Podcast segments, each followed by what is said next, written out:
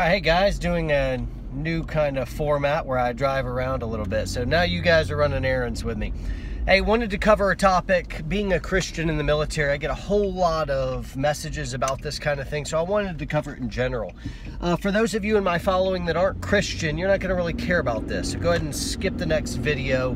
Uh, part of being a warrior poet means you stand for a higher purpose.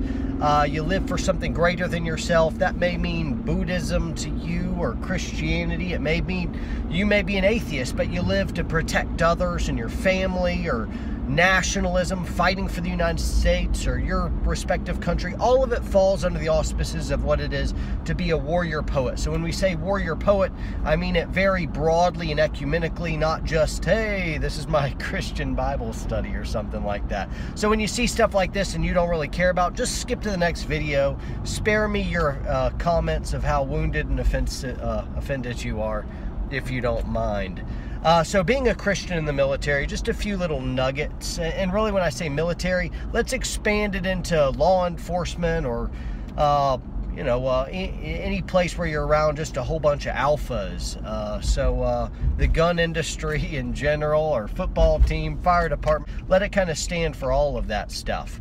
Uh, so first off, I'll say, yeah, it's going to be really hard to be a Christian in the military, but I'll be quick to also say, but it's going to be hard no matter where you go. The command is be perfect as I'm perfect. The situation makes it tough in some ways, easier in others. But I kind of made an early stand, and once you kind of make that stand, it's easy to stay in that. Uh, so uh, I think that's uh, part of it. Uh, you're to experience some type of persecution. Get get over it. it, it it's okay. Expect it. Uh, you'll recover.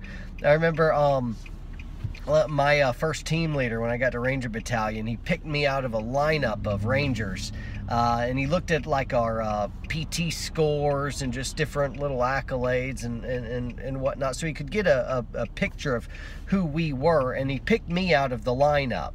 And I know he had horrible buyer's remorse as uh, he gets to know me a little bit and realize I'm a Christian. And he thought, ah, conscientious objector, this guy's not going to shoot people or kill people.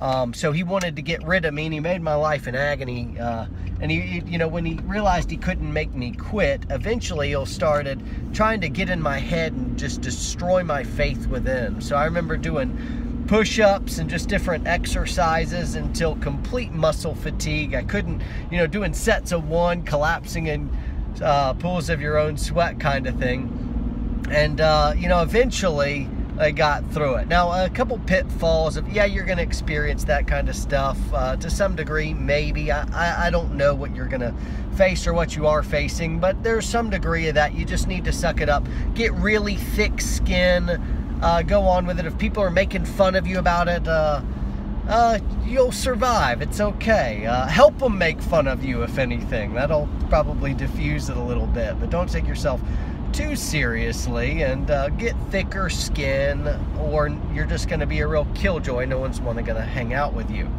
Uh, another thing is. Um, let's see, uh, stick to your spiritual disciplines. That's really, really important. Uh, you got to love Jesus more. So, lots of time in Bible. Develop a church family when you're in garrison. When when you actually can be that. My closest relationships weren't with people in the military. They were usually my church family. And when I had a, a overlap where it was uh, brother in arms and a brother in Christ at the same time, then that was like double family, really close, uh, really solid relationships. So uh, there's that as uh, that as well. Stick to your spiritual disciplines, and uh, and you'll be uh, safeguarded more. Let's see. Another thing, and this is really important, is don't be the lunatic holy roller. And you need to hear me on this. Around a bunch of alphas, you know, what? the world's seen enough fakey Christians who aren't really authentic. They'll say the right script, but they're living like hell, and you can't really tell a difference between them and anyone else. We've had enough of those, especially in a world of alphas. Uh, they need to see that you're worthy of respect first. So, first off, guys, be good at your job be really good at everything so that you're excelling so that you'll win their respect and after you've won their respect and you're a squared away dude then maybe they'll lean in a little closer to see your way of life. Uh, how do they live? Uh, and, live in such a way that they, they envy your life uh, style in, in some degree. I mean, live a life that's worthy of the calling you've received, and people will stand up and notice. And after you've won their respect, then maybe they'll ask you a question. And so we should be, you know, uh, kind of like uh, just ready to speak about faith because ultimately, if you really believe what you believe, then that's something that's the most important thing about you. You should want to have those conversations. Uh, you should want and desire to speak about this kind of stuff. Uh, but if you just kind of that holy roller, always just, uh, I, I don't know, kind of selling to everyone around you, just gonna tick everybody off. You need to shut up, do your job well, learn how to love people, and really take interest in other people. And when they ask you, uh, something, you should be jumping on those opportunities then, not making, forcing the opportunities, but opening. And I know at least in the environment of the military or some other context, for me, this approach worked better. Um, so uh, maybe it wouldn't be for you. Uh, maybe this is a real terrible idea. All I can say is my experience, what I witnessed, what worked really well, and also what really didn't work well. So, uh, you know, I had some real big growing pains trying to figure stuff out. Um, you know uh, so anyway little funny stories come to mind and they're stupid. I remember um, i was overseas uh, in some yeah uh, global war on terrorism stuff and we had in this uh, forward operating base fob we were living at we had the happy position we were able to kind of build wooden frame bunks uh, and in the early days of the war, that was usually wasn't a luxury that you could have. So anyway, we built this, and I wrote like scripture all over mine, and I like made a fish. And when I was out doing something, I came back, and somebody had drawn like a fish hook coming down to like catch the fish.